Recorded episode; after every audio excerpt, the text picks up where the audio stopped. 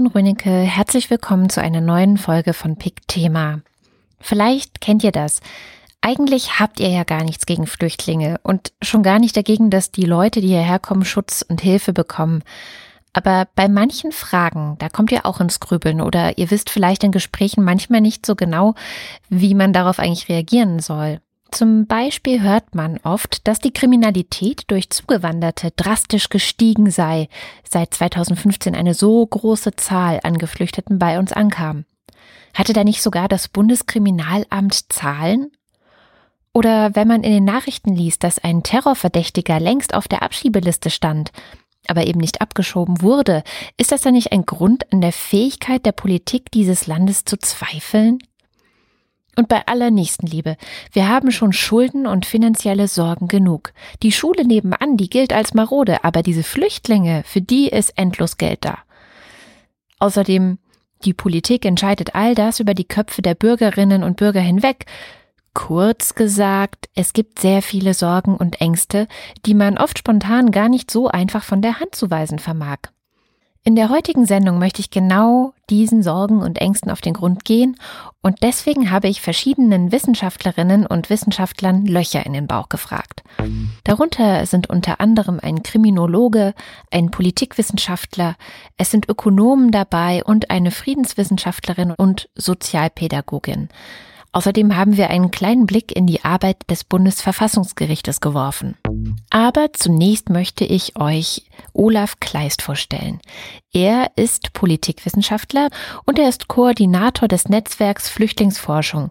Außerdem arbeitet er im Institut für Migrationsforschung und interkulturelle Studien der Universität Osnabrück. Auf pick.de findet ihr ihn im Kanal Flucht und Vertreibung und sein Pick Vertreibung, Flucht und Politik, was sagt die Wissenschaft dazu, ist unser Ausgangspick für diese Sendung. Worum es in diesem Pick geht, erklärt Olaf selbst kurz. Genau, wir versuchen so ein bisschen den Forschungsstand der Flüchtlingsforschung aufzuarbeiten.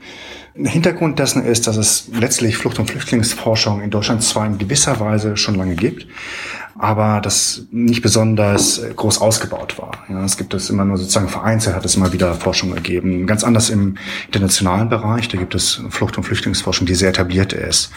Und in den letzten paar Jahren, als das Thema dann auch politisch und gesellschaftlich so relevant wurde, äh, sahen wir auch einen großen Anstieg an Forschungsaktivitäten. Also die Zahl der Forschungsprojekte zwischen 2013 und 2016 hat sich um 350 Prozent ähm, erhöht.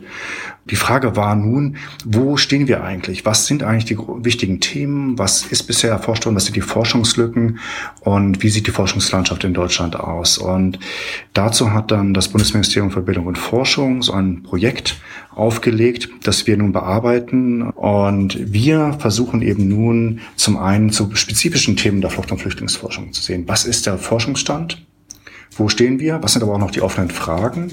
Und zum anderen versuchen wir herauszufinden, was ist in den letzten Jahren hier eigentlich erforscht worden, welche Institute machen das, äh, was sind die Schwerpunkte. Zu zehn zentralen Themen wird der internationale Forschungsstand aufbereitet und werden Forschungslücken identifiziert und Handlungsempfehlungen formuliert. Eines dieser Themen ist Grenze, Grenzschutz und Grenzpolitik. Und genau das Thema kommt ja auch relativ häufig im Wahlkampf vor.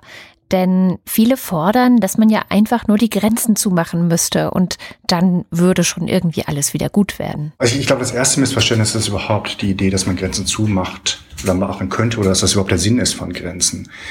Grenzen ähm, sind eigentlich eher Selektionsmechanismen. Die sind niemals ganz zu oder ganz auf, sondern sie bestimmen eigentlich, wer reinkommen darf und wer nicht. Und Grenzen bestehen auch nicht unbedingt sozusagen an einem physischen Ort. Also wir stellen uns vor wie die, die Grenzzäune. Aber Grenzen sind sehr viel äh, vielfältiger und komplexer und auch geografisch sehr viel mehr verstreut. Wir sehen, dass Grenzen inzwischen in, in Afrika, in den Herkunftsregionen von Migranten oder ähm, zum Beispiel beginnen, aber auch bis weit nach Deutschland hineinreichen. Und wir müssen also Grenzen nicht so sehr als ähm, nur Stacheldraht verstehen, das ist es auch, aber wir müssen Grenzen eben auch einfach als einen Mechanismus sehen, über den ähm, Länder bestimmen wollen, wer hineinkommen darf und wer nicht. Wen wir aufnehmen und wen nicht, das sollte europaweit eigentlich das sogenannte Dublin-Abkommen klären. Aber das wurde 2015 durch die Bundesregierung vorübergehend für aufgehoben erklärt. Die Realität stellte das Abkommen dermaßen in Frage, dass es nicht mehr haltbar war. Bis dahin war alles so geregelt, dass immer genau das EU-Land einen Geflüchteten aufnehmen soll, in dem er zuerst angekommen war. Und damit waren vor allem Länder wie Italien, Griechenland und die osteuropäischen Länder in der alleinigen Verantwortung. Auch die Flüchtlingsforschung beschäftigt sich mit dem Dublin-System. Ähm, ja, es gibt ähm, keinen Konsens in der Forschung, aber es ist schon seit sehr langer Zeit, seit 10, 15 Jahren auch Forschungsthema, äh, das, das Dublin-System. Was man ganz klar sagen kann, ist, dass das von Anfang an ein System war, was nicht auf Verantwortung Teilung, sondern auf Verantwortung ähm, Verschiebung ausgerichtet war. Und äh, das sicherlich auch dem Prinzip der, der Solidarität, was der Europäischen Union zugrunde liegt, eigentlich nicht entspricht.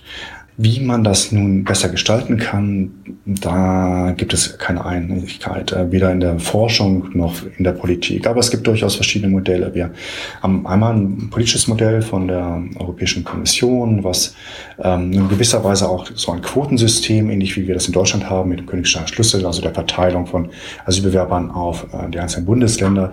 Ein ähnliches System soll auf das bestehende Dublin-System um draufgesetzt werden, um hier mehr ähm, eine Verteilungsgerechtigkeit zwischen den Mitgliedstaaten zu erreichen.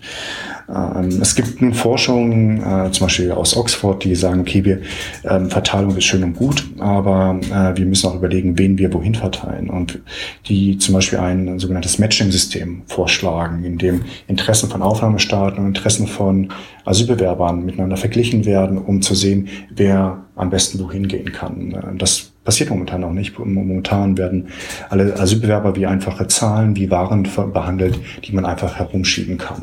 Und wo es nichts ausmacht, wer wer ist. Aber was könnte man stattdessen machen? Ich denke, dass äh, vielleicht das Verschieben von Asylbewerbern insgesamt keine gute Idee ist, gerade dann, wenn weder die Asylbewerber in bestimmte Länder wollen, noch die bestimmte Länder Asylbewerber aufnehmen wollen.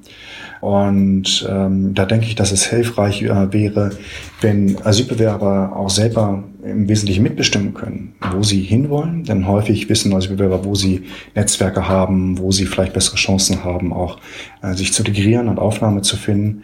Dass diejenigen Länder, die nicht beteiligt sind an der Aufnahme, sei es, weil sie sich weigern oder weil sie eben nicht attraktiv genug sind, für Asylbewerber dorthin zu gehen, dass diese sich durch durchaus äh, signifikante Zahlungen an der Aufnahme beteiligen. Das ist aber nur Olafs Idee. Viele EU-Länder sehen das ganz anders. Sie wollen die Flüchtlinge einfach nur draußen halten, aber dafür bezahlen? Auf gar keinen Fall. Grenzen. Wer darf rein, wer darf nicht rein? Und damit auch das ganze Thema Abschiebungen sind heiß diskutierte Themen, gerade jetzt im Wahlkampf.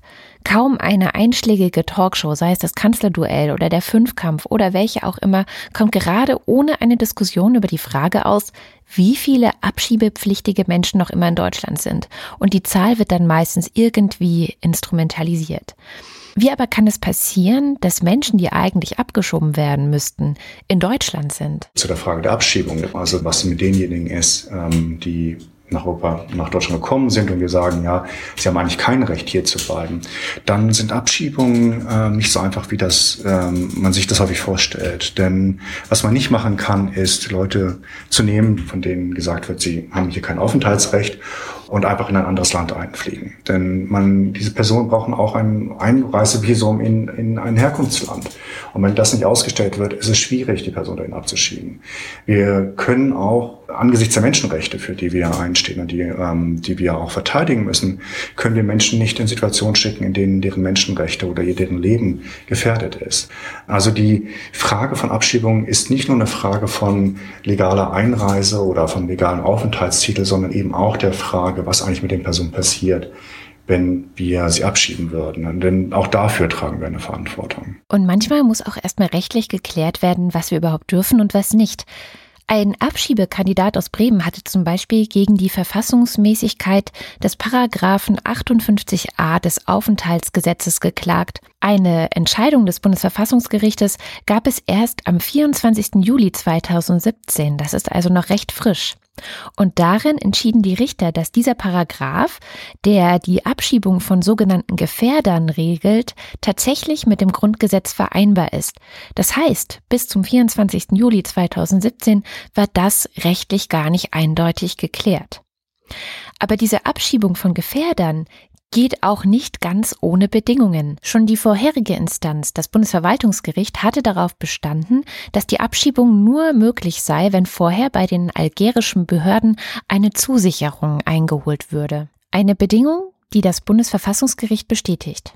Die Entscheidung des Bundesverwaltungsgerichts ist auch insofern verfassungsrechtlich nicht zu beanstanden, als sie die Abschiebung des Beschwerdeführers von einer von den algerischen Behörden zuvor einzuholenden Zusicherung abhängig macht. Im vorliegenden Fall ist es von Verfassungswegen erforderlich, dass die Zusicherung mit spezifischen Garantien verbunden ist, die eine Überprüfung der eventuellen Haftbedingungen des Beschwerdeführers im Falle von dessen Inhaftierung und insbesondere den ungehinderten Zugang zu seinen Prozessbevollmächtigten erlaubt. Zudem muss der Beschwerdeführer vor seiner Abschiebung Gelegenheit haben, die Zusicherung zur Kenntnis zu nehmen und gegebenenfalls um Rechtsschutz nachzusuchen. Anders ausgedrückt, auch Gefährder haben Rechte.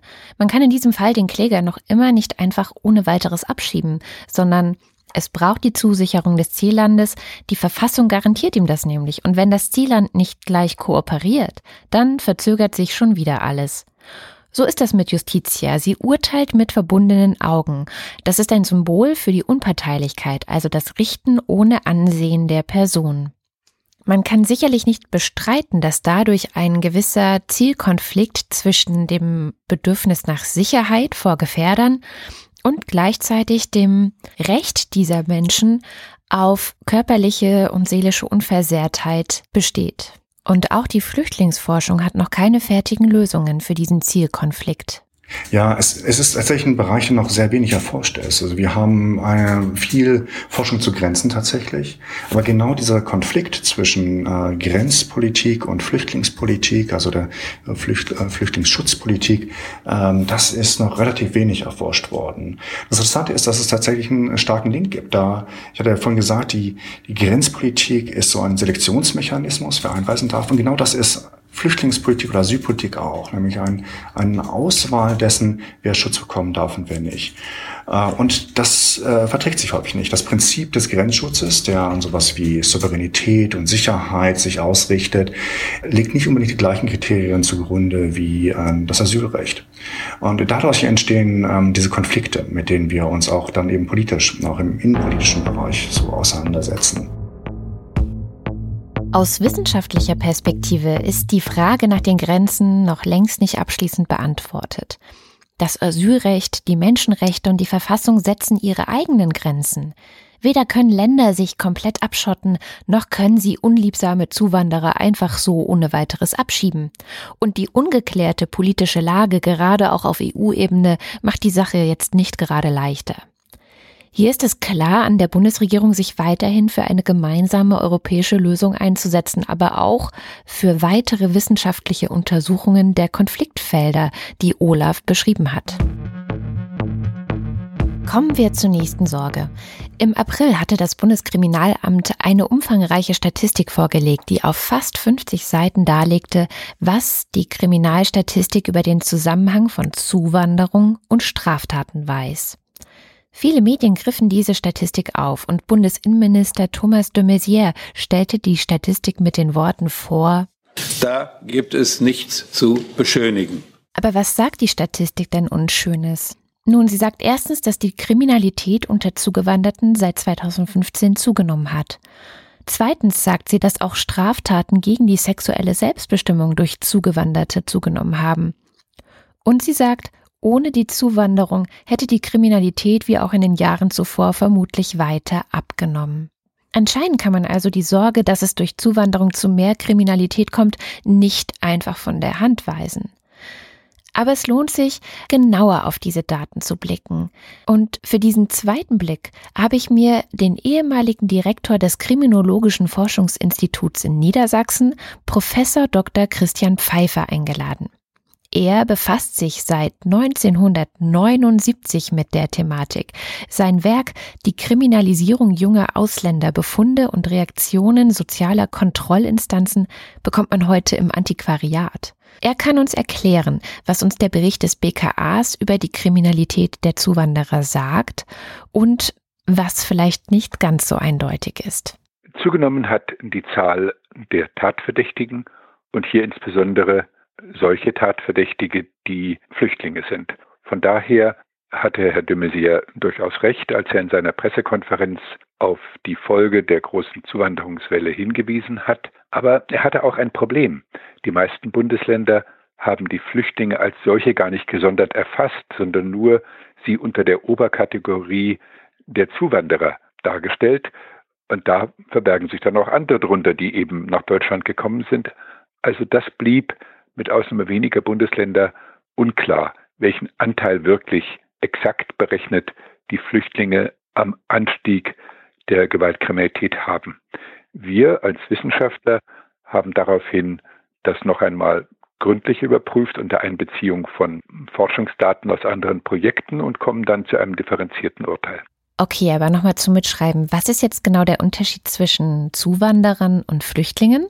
Zuwanderer sind Menschen, die nach Deutschland gekommen sind, ohne einen Asylantrag zu stellen, sondern nur die hier eine Arbeitserlaubnis beantragen, die hier in Deutschland Fuß fassen wollen, aber keineswegs wegen Krieg oder Verfolgung in ihrem Land über unsere Grenzen gekommen sind, sondern weil sie in Deutschland studieren wollen, arbeiten wollen, zumindest eine Phase ihres Lebens verbringen wollen. Und die sind dann unter dem Oberbegriff der Zuwanderer mit erfasst und begehen natürlich auch irgendwelche Straftaten. Dadurch ist das, was Herr de Maizière generell zu den Flüchtlingen sagen konnte, mit dieser Unschärfe belastet, dass in seinen Daten nicht unterschieden werden kann, weil eben die meisten Bundesländer die Flüchtlinge nicht gesondert gemeldet haben. Jetzt hat Herr Pfeiffer gesagt, er hätte bessere Daten oder genauere Analysen. Ich habe ihn gebeten, das nochmal zu erläutern. Wir haben seit langem immer wieder Opferbefragungen gemacht. Äh, das heißt, wir fragen einen repräsentativen Querschnitt von Menschen, bist du Opfer einer Gewalttat, einer anderen Tat geworden? Und dann wollen wir weiter wissen, hast du Anzeige erstattet? Da zeigen sich dann faszinierende Unterschiede. Ich vereinfache mal, wenn Max von Moritz angegriffen wurde, zwei Deutsche unter sich, dann ist die Anzeigequote nur so bei 13 Prozent. Ist aber der Täter aus der Sicht des Opfers ein Mehmet, ein Igor, dann steigt die Anzeigequote gleich auf mehr als das Doppelte, auf 27 Prozent an. Bei, generell bei Gewalttaten.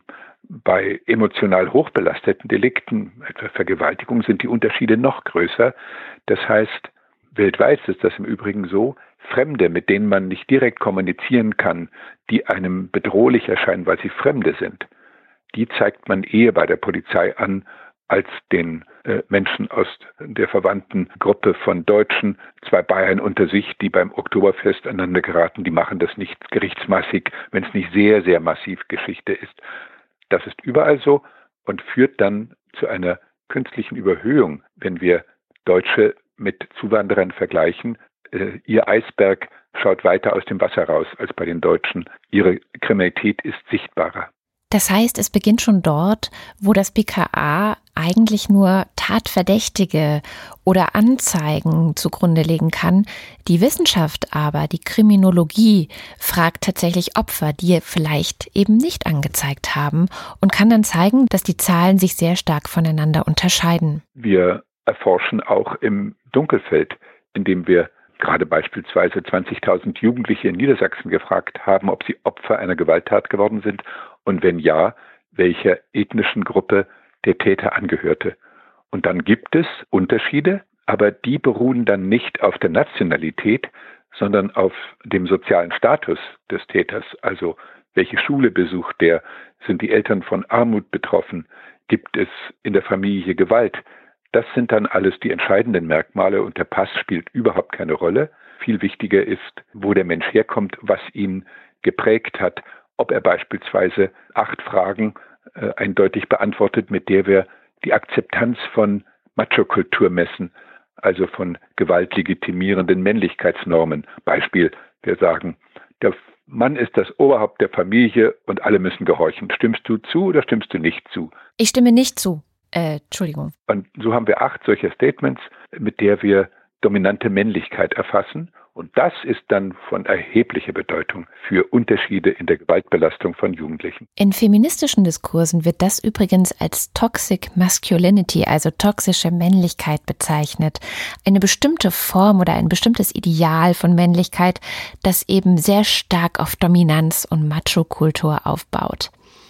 Also die Herkunft spielt keine so große Rolle, aber irgendwie hängt eben Herkunft und Kultur doch manchmal miteinander zusammen. Also es ist gar nicht zu bestreiten, dass Flüchtlinge aus Kulturen männlicher Dominanz zu uns gekommen sind und deswegen ein beachtlicher Teil von ihnen auch geprägt ist von dieser Herkunft. Aber das ist nicht die Nationalität, sondern die Kultur, in der man aufwächst und man verlernt das auch. Beispiel 1998 Hannover hatten wir eine Repräsentativbefragung auch der türkischstämmigen Jugendlichen gemacht. Die männlichen 41 Prozent waren kernige Machos. Und diese Befragung haben wir wiederholt bis zum Jahr 2013 und da waren es dann nur noch 10 Prozent. Und die Gewaltrate der türkischstämmigen Jugendlichen war parallel von 32 auf 13 Prozent gesunken und hatte sich der der Deutschen sehr angenähert. Also Macho-Kultur ist zentral, aber Bildung und in unserer Kultur allmählich heimisch werden, ändert das. Es gibt soziale Lernprozesse, wie importierte Macho-Kultur sich zivilisiert. Auch die Zeit hat sich die Zahlen des BKAs genauer angesehen und herausgearbeitet, was sie uns noch sagen und was sie uns eben nicht sagen können. Martin Klingst und Sascha Venor haben dafür auch noch einmal extra Daten von den Bundesländern angefordert und sie verfolgen die Entwicklung bis 2015 zurück. Ihre zentralen Erkenntnisse lauten erstens, dass die Kriminalität wieder steigt, liegt vor allem an den Zuwanderern. Und zweitens, die Tatverdächtigen sind hauptsächlich junge Männer. Das kann auch Professor Pfeiffer bestätigen. Eindeutig ja. Ich nehme mal das Jahr 2014, als wir noch keine Flüchtlingswelle hatten. Damals waren neun Prozent äh, unserer Bevölkerung 14 bis unter 30-jährige männlichen Geschlechts, die jungen Kerle. Die waren damals für die Hälfte aller polizeilich registrierten Gewalttaten zuständig. Das ist in jedem Land der Welt die gefährlichste Gruppe. Aber bei den Flüchtlingen ist nun der Anteil dieser jungen Kerle dreimal so hoch und bei Flüchtlingen aus Nordafrika, da ist er noch einmal deutlich höher. Diejenigen, die als Flüchtlinge aus Osteuropa gekommen sind, dagegen, die hatten nicht so einen gefährlichen Anfahrtsweg, die sind zum Teil auch mit dem Auto gekommen. Äh, da war dann die Großmutter auch mit dabei. Also da war eine ganz andere Geschlechtsstruktur als bei denen, die den gefährlichsten Anfahrtsweg hatten aus Nordafrika, wo wir dann eine ganz andere Alters- und Geschlechtszusammensetzung haben, die dann prädestiniert dafür, dass man auch bei der Kriminalität aktiver ist. Martin Klingst und Sascha Venor schreiben weiter, dass die Opfer hauptsächlich Selbstzugewanderte seien. Professor Pfeiffer erklärt das so. Das entstand in der Anfangsphase, als wir notdürftig die Menschen einfach in großen Räumen wie zum Beispiel Turnhallen untergebracht haben.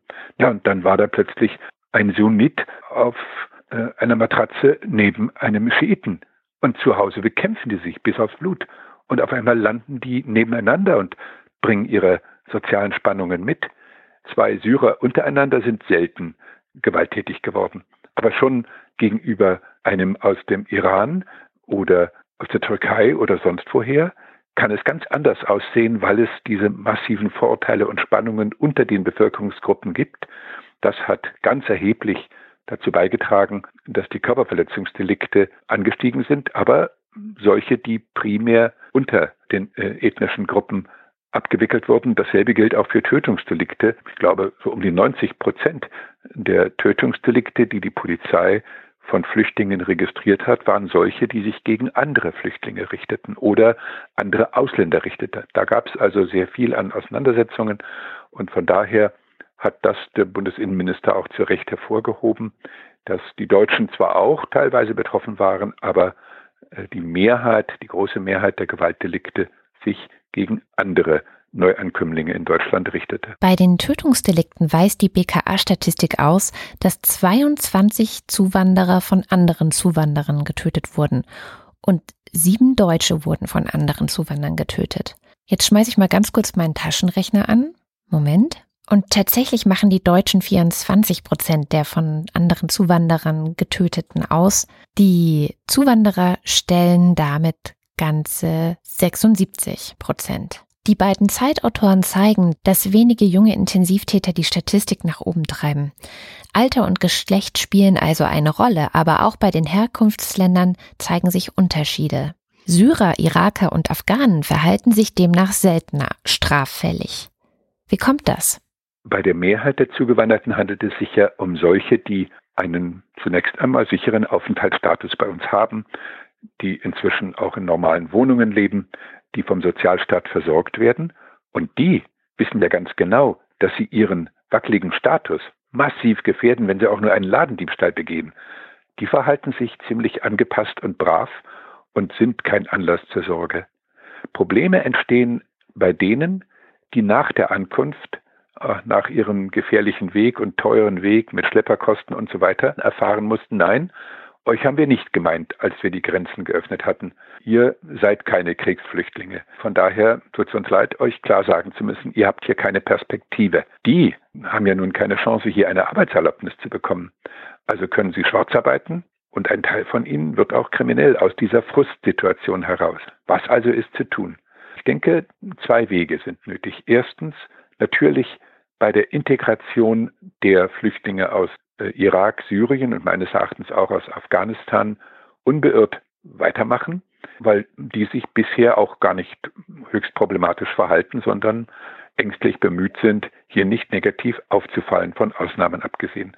Bei den anderen, da redet die Politik gerade jetzt im Wahlkampf über Ausweisung, Ausweisung, Ausweisung, aber das ist eine Illusion. Da sind wir schon wieder beim Thema Abschiebungen.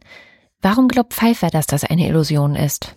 Es zeigt sich, dass da riesige bürokratische Hürden, auch gerichtliche Verfahren bewältigt werden müssen und dass das nicht so schnell geht. Ich setze eher auf einen anderen Weg, der teilweise von den Ländern ja auch beschritten wird. Eine massive Förderung freiwilliger Rückkehr. Dazu muss man freilich die Menschen dann auch in der Wartezeit, die sie in Deutschland zu überstehen haben, gut behandeln. Das heißt, ihnen Sprachkurse geben, damit jemand in einem Kurs hier teilgenommen hat für irgendwelche handwerklichen Fähigkeiten und dann einen Anschluss hat. Und man wird ihnen auch etwas Handgeld zurückgeben müssen, damit sie erhobenen Hauptes zurückkehren können. Wenn das funktioniert, wenn man das zu einem großen Ziel macht, freiwillige Rückkehr und da mehr Geld investiert, dann könnten wir präventiv große Erfolge erringen. Alleinige Setzen auf Ausweisung führt nicht zum Ziel, ist wahnsinnig teuer, zeitraubend und schafft beträchtliche Risiken, dass die Menschen einfach wegtauchen, in Untergrund gehen und dann entweder schwarzarbeiten oder kriminell werden. Ein weiteres Thema, das jetzt im Wahlkampf immer wieder auftauchte, war die Frage nach dem Familiennachwuchs. Ja oder nein? Professor Pfeiffer hat da eine eindeutige Meinung. Frauen sind immer ein ganz massiver Integrations- und Befriedungsfaktor. Bei den Flüchtlingen sind aber nur 20 Prozent weiblichen Geschlechts und über 14 bei den Deutschen ist das die Hälfte. Ähm, das merkt man. Wenn dann die Männer unter sich bleiben, die jungen Männer vor allem, schaukeln sie sich ganz schnell hoch im gegenseitigen Überbieten an Macho-Gehabe. Kaum aber sind Frauen da, ihre Freundinnen kommen, ihre Mutter kommt, ihre Schwester kommt, und schon hat das auf die Männer einen sehr befriedenden Effekt. Das können wir klar mit Daten auch beweisen, dass das so ist. Und von daher ist Familiennachzug immer ein Stück sozialer Integration und Befriedung. Aber ich sehe natürlich ein, dass die Politik sich gegenwärtig schwer tut, ein solches Programm während des Wahlkampfs zu verkünden. Damit wird sie warten und dann vielleicht doch in näherer Zukunft auf die kluge Idee kommen, dass sie ein solches äh, Programm öffnen sollte. Kommen wir zur dritten Sorge. Schaffen wir das? Also finanziell jetzt? Wie geht es unserer Wirtschaft mit den vielen Flüchtlingen? Überlasten sie nicht unsere Staatskasse? Um dieser Frage auf den Zahn zu fühlen, habe ich mich an das Institut der deutschen Wirtschaft, das IW in Köln gewandt.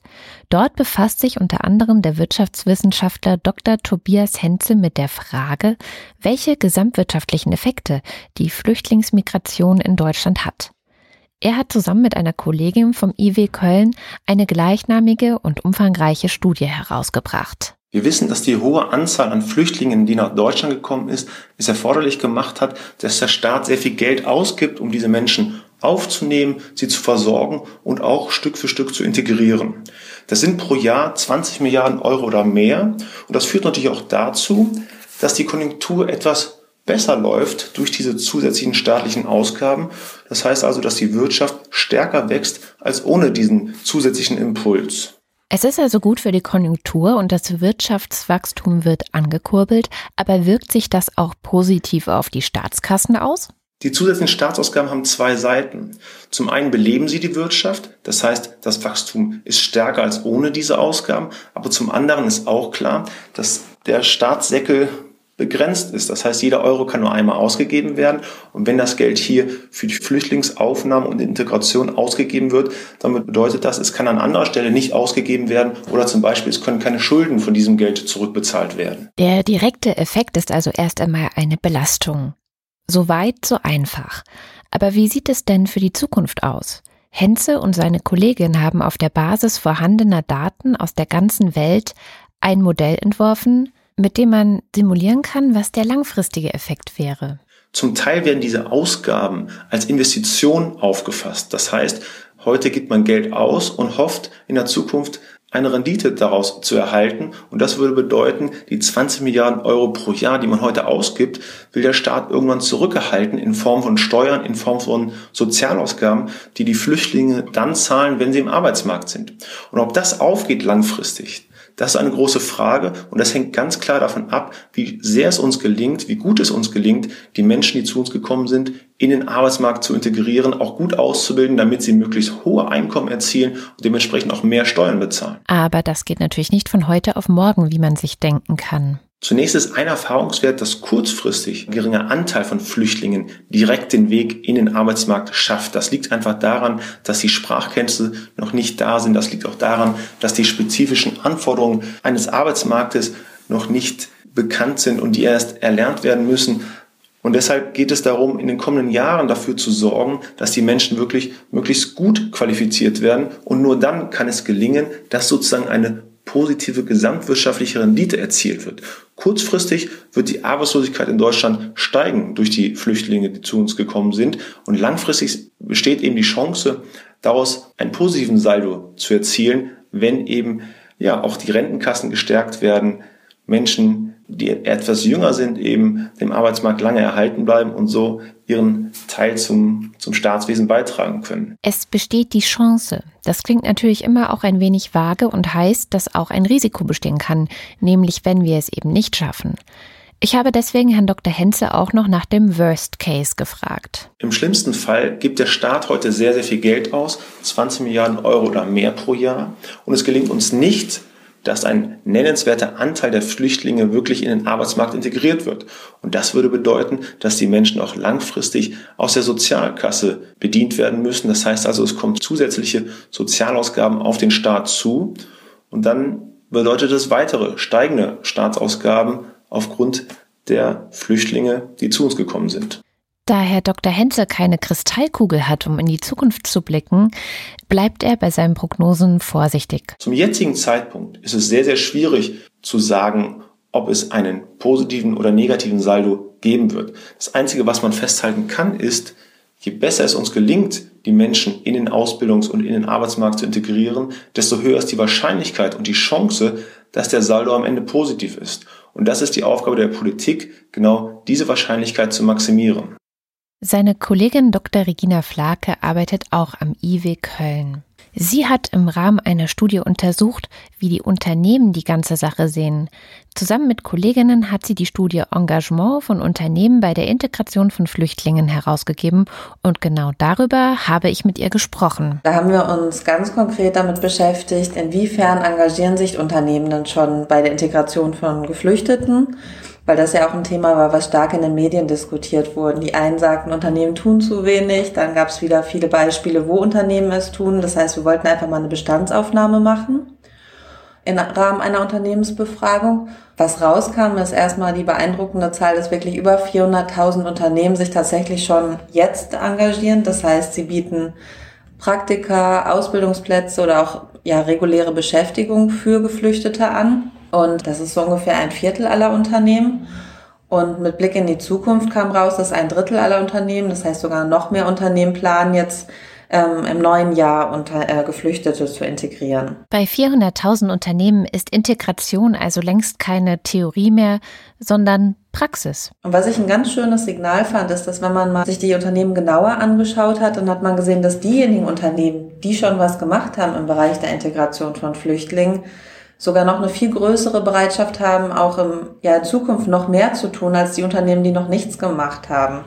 Und das spricht ja auch für positive Erfahrungen, die diese Unternehmen gemacht haben. Frau Dr. Flake kann berichten, dass die Unternehmen profitieren und sich daher auch bemühen, die Geflüchteten zu unterstützen. Genau, wir haben ähm, ganz unterschiedliche Dinge abgefragt. Also was für Erfahrungen haben sie gemacht und an erster Stelle wird einfach auch immer gesagt, die Arbeit in vielfältigen Teams ist auch eine Bereicherung für das Unternehmen. Das wird wirklich sehr positiv genannt. Und was auch sich bestätigt hat, was man auch schon häufiger gehört hat, ist, dass die Geflüchteten, die eben die Chance bekommen, sich im Unternehmen zu beweisen, wirklich super motiviert sind, einen großen Lerneifer zeigen und auch aus Unternehmenssicht, die ähm, haben nochmal bestätigt, dass für sie diese Investition in die Qualifizierung von Flüchtlingen sich auch lohnt. Wichtig für die Integration der Geflüchteten in den Unternehmen ist aber auch das Wissen über die Möglichkeiten, sich dabei unterstützen zu lassen, zum Beispiel von staatlichen Angeboten. Wenn, als wir ein Unternehmen gefragt haben, welche Unterstützungsleistung kennen Sie überhaupt? An erster Stelle wurde wirklich ehrenamtliches Engagement genannt von den Unternehmen selber. Das heißt, häufig ist es so, dass die Geflüchteten durchs Ehrenamt begleitet wurden oder begleitet werden und diese Ehrenamtler eben auch zum Beispiel beim Einstellungsprozess oder so mit involviert sind. Und ähm, erst an zweiter Stelle wird beispielsweise genannt, wir wissen, dass der Arbeitgeberservice oder auch die Jobcenter uns unterstützen können. Aber dann wird es auch tatsächlich schon dünner. Es gibt zum Beispiel die berufsbezogene Deutschförderung. Da haben gerade mal 38 Prozent der Unternehmen gesagt, dass sie dieses Programm kennen. Es gibt viele Programme, die es auch schon vor den Geflüchteten gab, beispielsweise die Einstiegsqualifizierung, was ein Praktikum ist, was in die Ausbildung übergeht. Und das sind Programme, die wurden jetzt nicht explizit für Flüchtlinge geschaffen, sondern die gab es schon länger. Die stehen auch Jugendlichen mit Migrationshintergrund oder auch sozial benachteiligten Jugendlichen offen.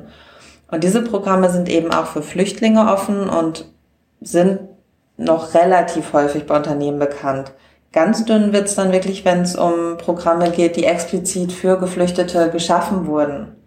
Da sagen wirklich viele Unternehmen, dass sie diese Programme gar nicht kennen und dementsprechend werden diese passgenauen Unterstützungsangebote eben noch gar nicht so häufig genutzt. Helfen können dabei sogenannte Willkommenslotsen. Das sind ja Unterstützer, die bei den Kammern sitzen oder auch bei anderen Organisationen der Wirtschaft und konkret Unternehmen unterstützen. Diese Willkommenslotsen haben einen Überblick über die existierenden Programme auf Bundes- und Landesebene und der einfach so ein bisschen diese Programme auf dem Schirm hat und dann gemeinsam mit dem Unternehmen schauen kann, was ist das bestmögliche Angebot, um den Geflüchteten mit seinen Vorkenntnissen und seinen Erfahrungen in das Unternehmen zu integrieren. Wenn ihr jetzt findet, dass das alles zu schön ist, um wahr zu sein und viel zu gut klingt, dann habt ihr natürlich ein bisschen recht, denn Neben der Sprache gibt es noch andere Hindernisse, die auf Unternehmen und Politik in Sachen Integration in den Arbeitsmarkt zukommen. Viele ähm, Geflüchtete kommen aus Herkunftsländern, die eben gar nicht so ein etabliertes Ausbildungssystem haben, wie wir es hier in Deutschland haben. Da muss man eben erstmal erklären, warum geht man in Deutschland drei Jahre in eine Ausbildung und arbeitet nicht einfach in einem bestimmten Beruf und lernt denn dann quasi Learning by Doing. Das heißt, das ist wirklich ganz wichtig, dass wir da ansetzen und ähm, die Geflüchteten eben auch in eine Ausbildung integrieren. Viele sprechen schon mittlerweile ganz gut Deutsch, aber gerade wenn wir über eine Berufsausbildung reden, geht es ja auch darum, Klausuren in Berufsschulen zu schreiben. Das heißt, auch Lesen und Schreiben müssen sicher beherrscht werden können. Das heißt, da müssen definitiv auch die Sprachangebote, in dem Fall auch ausbildungs- oder auch berufsbegleitend, weiter ausgebaut werden. Da geht also noch was. Es geht aber auch jetzt schon was, denn Frau Dr. Flake hat mit ihrer Studie in den Unternehmen noch etwas herausgefunden. Die Bereitschaft der Unternehmen war in die Zukunft gerichtet sogar noch höher. Und gerade die, die Erfahrung haben, sei es mit Geflüchteten oder auch mit anderen Personen mit Migrationshintergrund, haben eine viel höhere Bereitschaft, auch in Zukunft wieder Geflüchtete einzustellen. Und das finde ich, wie gesagt, ist ein sehr positives Signal. Herr Dr. Henze und Frau Dr. Flake vom IW Köln zeigen uns vor allem eines. Wir können das schaffen und sogar noch davon profitieren. Es müssen hier und da allerdings ein paar Stellschrauben richtiggestellt werden. Aber schon jetzt machen viele Unternehmen gute Erfahrungen und die Flüchtlingsmigration in den Arbeitsmarkt klappt schon ganz ordentlich. Und wenn das klappt, dann klappt es auch mit dem positiven Saldo in der Zukunft. Was heute vor allem eine Belastung für die Staatskassen ist, das kann in Zukunft ein Gewinn für die Steuerkasse, die Rentenkasse, die Unternehmen und damit letztendlich die gesamte Gesellschaft werden. Wir haben gesehen, eine Kristallkugel haben wir nicht, wir können nicht in die Zukunft schauen, aber anhand von Modellen kann die Wissenschaft verschiedene Szenarien simulieren und die sehen eigentlich ganz gut aus, zumindest dann, wenn Politik und Gesellschaft gut und konstruktiv zusammenarbeiten. Doch genau hier mangelt es noch ganz oft. Viele Bürgerinnen und Bürger haben das Gefühl, dass über ihre Köpfe hinweg entschieden wird. Auf einmal finden sie ein Flüchtlingsheim in der Nachbarschaft vor und das ärgert sie. Was kann man tun, damit die Bürgerinnen und Bürger vor Ort sich nicht übergangen fühlen? Darüber habe ich mit Isabella Bauer gesprochen. Sie ist eine der Kolleginnen von Olaf Kleist und sie hat eine Studie mit dem Titel Unterbringung von Flüchtlingen in deutschen Kommunen Doppelpunkt Konfliktmediation und lokale Beteiligung erarbeitet. Ich habe sie gefragt, ob es wirklich so oft passiert, dass über die Köpfe der Bürgerinnen und Bürger hinweg entschieden wird. Das ist in einigen Kommunen tatsächlich so passiert dass ähm, über die Köpfe der Leute hinweg entschieden wurde. Häufig war es aber auch so, dass sie einfach sehr spät informiert wurden. Das hat teilweise auch was damit zu tun, dass die Kommunen das ähm, gerade 2015, 2016 im Zuge ne, dieser ähm, sehr großen Zuwanderung sehr spät erfahren haben und dann ähm, ja selbst auch schnell handeln mussten. Teilweise lag es aber auch dran, dass sie ähm, sich da nicht so viel Gedanken gemacht haben, äh, wie man möglichst frühzeitig und umfassend die Bürger in der Kommune informieren. Die Ergebnisse ihrer sozialwissenschaftlichen Studie lassen Rückschlüsse darauf zu, was besonders günstige Bedingungen sind, um in einer Kommune friedlich und für alle Beteiligten zufriedenstellend Geflüchtete zu integrieren und was eher schlechte sind. Gute Voraussetzungen, um unnötige Konflikte, Konflikte müssen ja nicht per se schlecht sein, aber um unnötige Konflikte ähm, zu verhindern, ist auf jeden Fall eine sehr frühzeitige Bürgerkommunikation, die Bürger ähm, frühzeitig zu informieren, was geplant ist, ähm, wo eine Unterkunft entstehen soll. Wichtig ist auch klare, richtungsweisende politische Statements, die integrationsfördernd sind dass sich da auch parteiübergreifend die Politiker zusammenschließen und das nicht sozusagen politisch ausschlachten. Wichtig sei es vor allem, dass klar ist, das ist keine Wahl der Kommune, ob da eine Gemeinschaftsunterkunft entsteht oder nicht. Und da das auch gar nicht irgendwie zur Disposition scheinbar zu stellen oder so. Sehr wichtig ähm, für den Verlauf ist die Einbeziehung von Unterstützernetzwerken, von Zivilgesellschaft, von den vielen Ehrenamtlichen, die gerade jetzt im Zuge der Flüchtlingswelle äh, ja sich neu engagieren. Das sind ganz neue Gruppen von Leuten, die sich da jetzt engagieren. Die spielen eine ganz große Rolle ähm, dafür, ob die Flüchtlinge vor Ort akzeptiert werden. Vereinfacht gesagt ist es so, je mehr ehrenamtliches Engagement vor Ort sich für die Flüchtlinge einsetzt, desto wahrscheinlicher ist es, dass es zu keinen größeren Konflikten kommt. Denn das funktioniert einfach so, wenn ich sehe, dass mein Nachbar oder meine Nachbarin sich ehrenamtlich für Flüchtlinge engagiert, habe ich einen viel direkteren Bezug dazu, dass diese Arbeit vielleicht sinnvoll sein könnte. Genau so ist es, ne? Das schafft Sympathien, das schafft Zugang. Ich weiß, mein Nachbar ist da in Kontakt. Das macht mich auch gleich verbundener äh, mit den Menschen in den Gemeinschaftsunterkünften. Sie sind weniger fremd, sie sind weniger unnahbar, sie sind weniger äh, ausgegrenzt. Ne? Selbst wenn ich noch gar keinen äh, direkten Kontakt oder vielleicht auch nie direkten Kontakt ähm, zu ihnen habe. Und damit auch alle anderen nicht das Gefühl haben, dass über ihre Köpfe hinweg entschieden wird, kann man auch etwas tun. Ich denke, das Wichtigste ist tatsächlich mit der Bürgerkommunikation anzufangen. Eine gute, frühzeitige Information zu haben, die Bürger einzubeziehen, aber in einer realistischen Weise.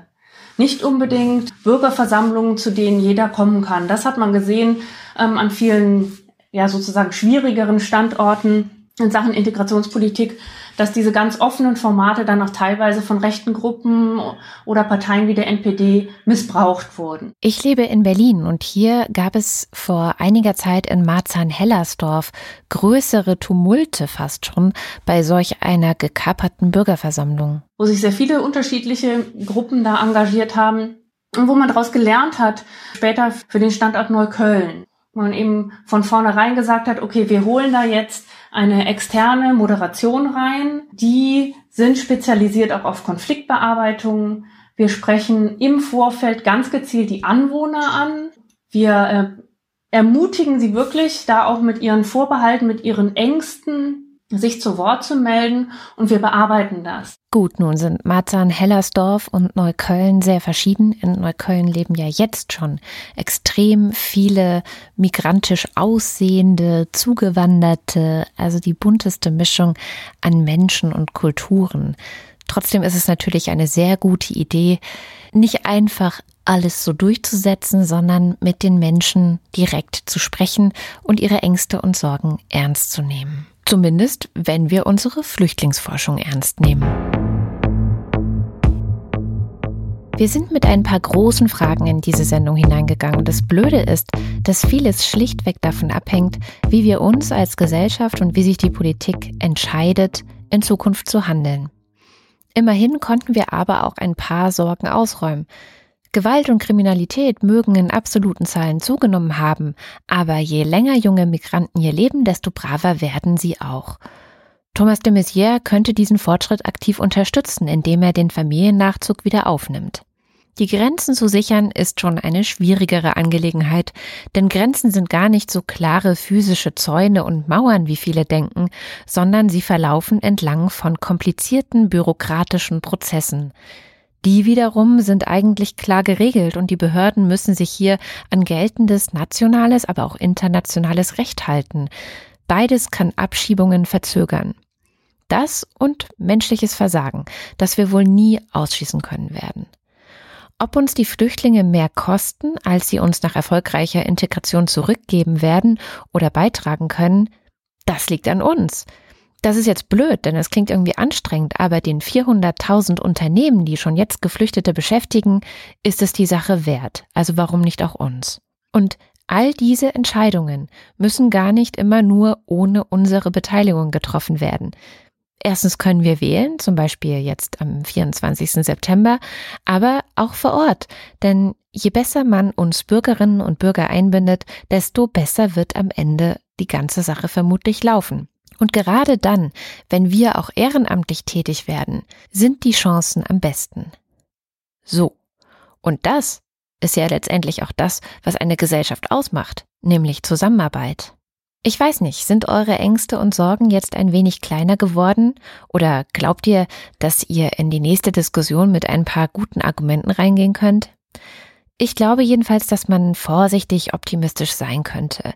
Denn wenn man eines aus allen Gesprächen in dieser Sendung ziehen kann, dann dass von einem völligen Kontrollverlust nicht die Rede sein kann. Vielleicht wissen wir noch nicht alles, vielleicht muss noch viel geforscht und viel gelernt und auch ausprobiert werden, aber unterm Strich läuft es jetzt schon ganz gut. Und zwar im Großen wie im Kleinen. Wenn ihr weiterlesen wollt, alle in diesem Podcast genannten Studien könnt ihr auf podcast.pick.de nachlesen und dort könnt ihr uns auch Fragen und Kommentare hinterlassen. Mein Name ist Katrin Rönecke und das war Pict Thema.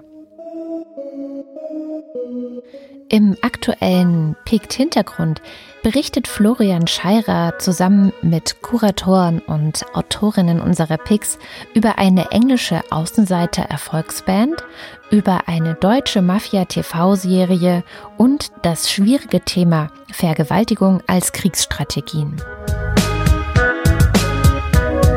Und noch ein Hinweis in eigener Sache. Um die Arbeit an diesem Podcast zu finanzieren, suchen wir nach Sponsoren und Interessenten, die mit uns kooperieren wollen. Fragen zu unserer Hörerschaft und Zahlen finden Sie immer aktuell auf podcast.pick.de slash Kooperation. Und zu guter Letzt wie immer die Bitte, wenn euch der Podcast gefällt, dann gebt ihm doch eine Bewertung auf iTunes. Das erleichtert es anderen Hörerinnen, ihn dort überhaupt zu finden.